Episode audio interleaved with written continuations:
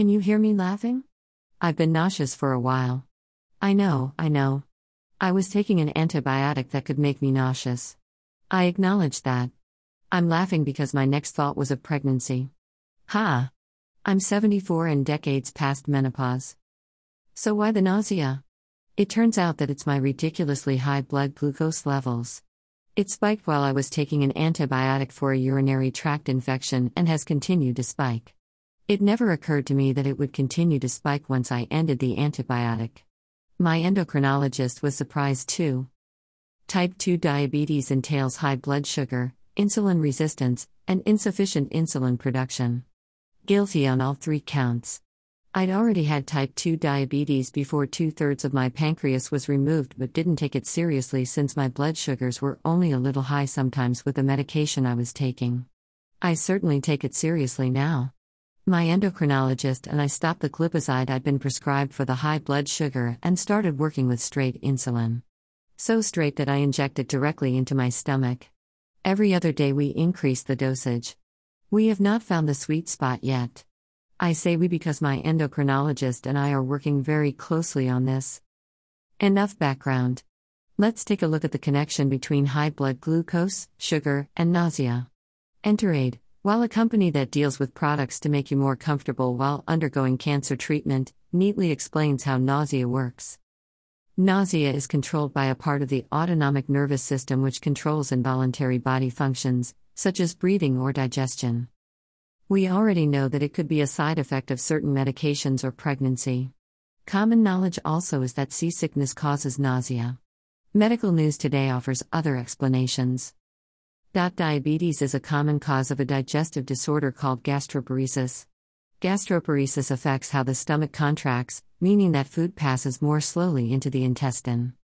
Pancreatitis occurs when the pancreas becomes swollen and inflamed. People living with diabetes have a higher risk of developing pancreatitis.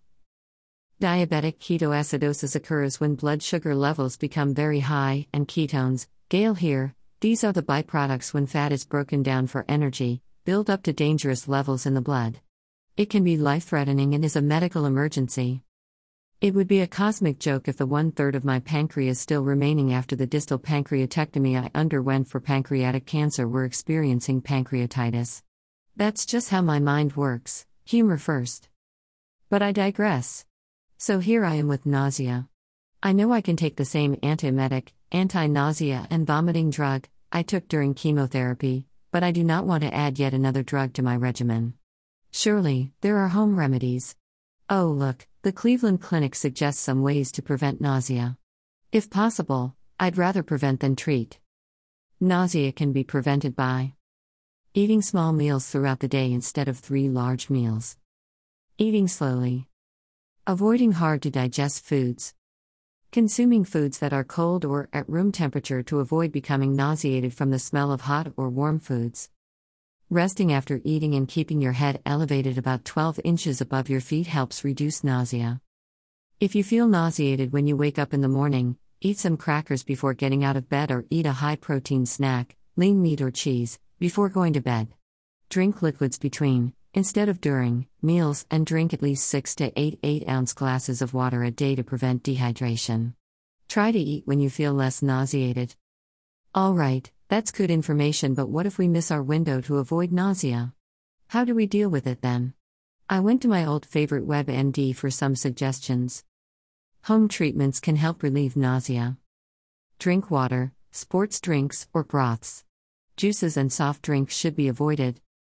Eat is tolerated, but only light, bland foods, such as crackers or plain bread to begin with. If your nausea is chronic, you'll need to find a variety of vegetables and proteins that don't upset your stomach to maintain proper nutrition. Stay away from fried or greasy foods. Steer clear of sweets.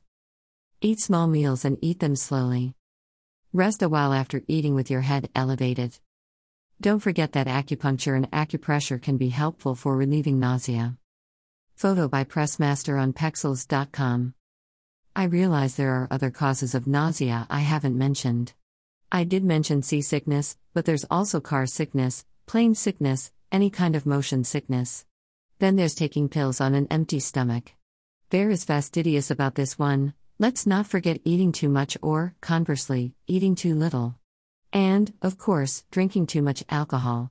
What I find interesting is that too much or too little is unique to the person. Here's one you probably hadn't thought of as a cause of nausea stress. Considering the state of the world today with COVID and its variants, I'm going to deal with this a bit. I went to Miltane, a Netherlands based group devoted to eliminating stress in your life, to see if I could find some information there. That the researchers suspect that depression and anxiety, Gail yet again, anxiety is a reaction to stress, cause decreased activity of the vagus nerve. This is the cranial nerve that controls many of your intestinal processes.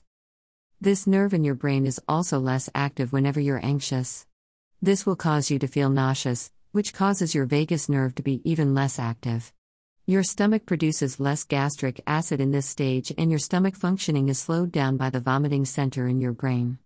You produce more saliva to protect your teeth against the gastric acid, and food is pushed back up from the duodenum.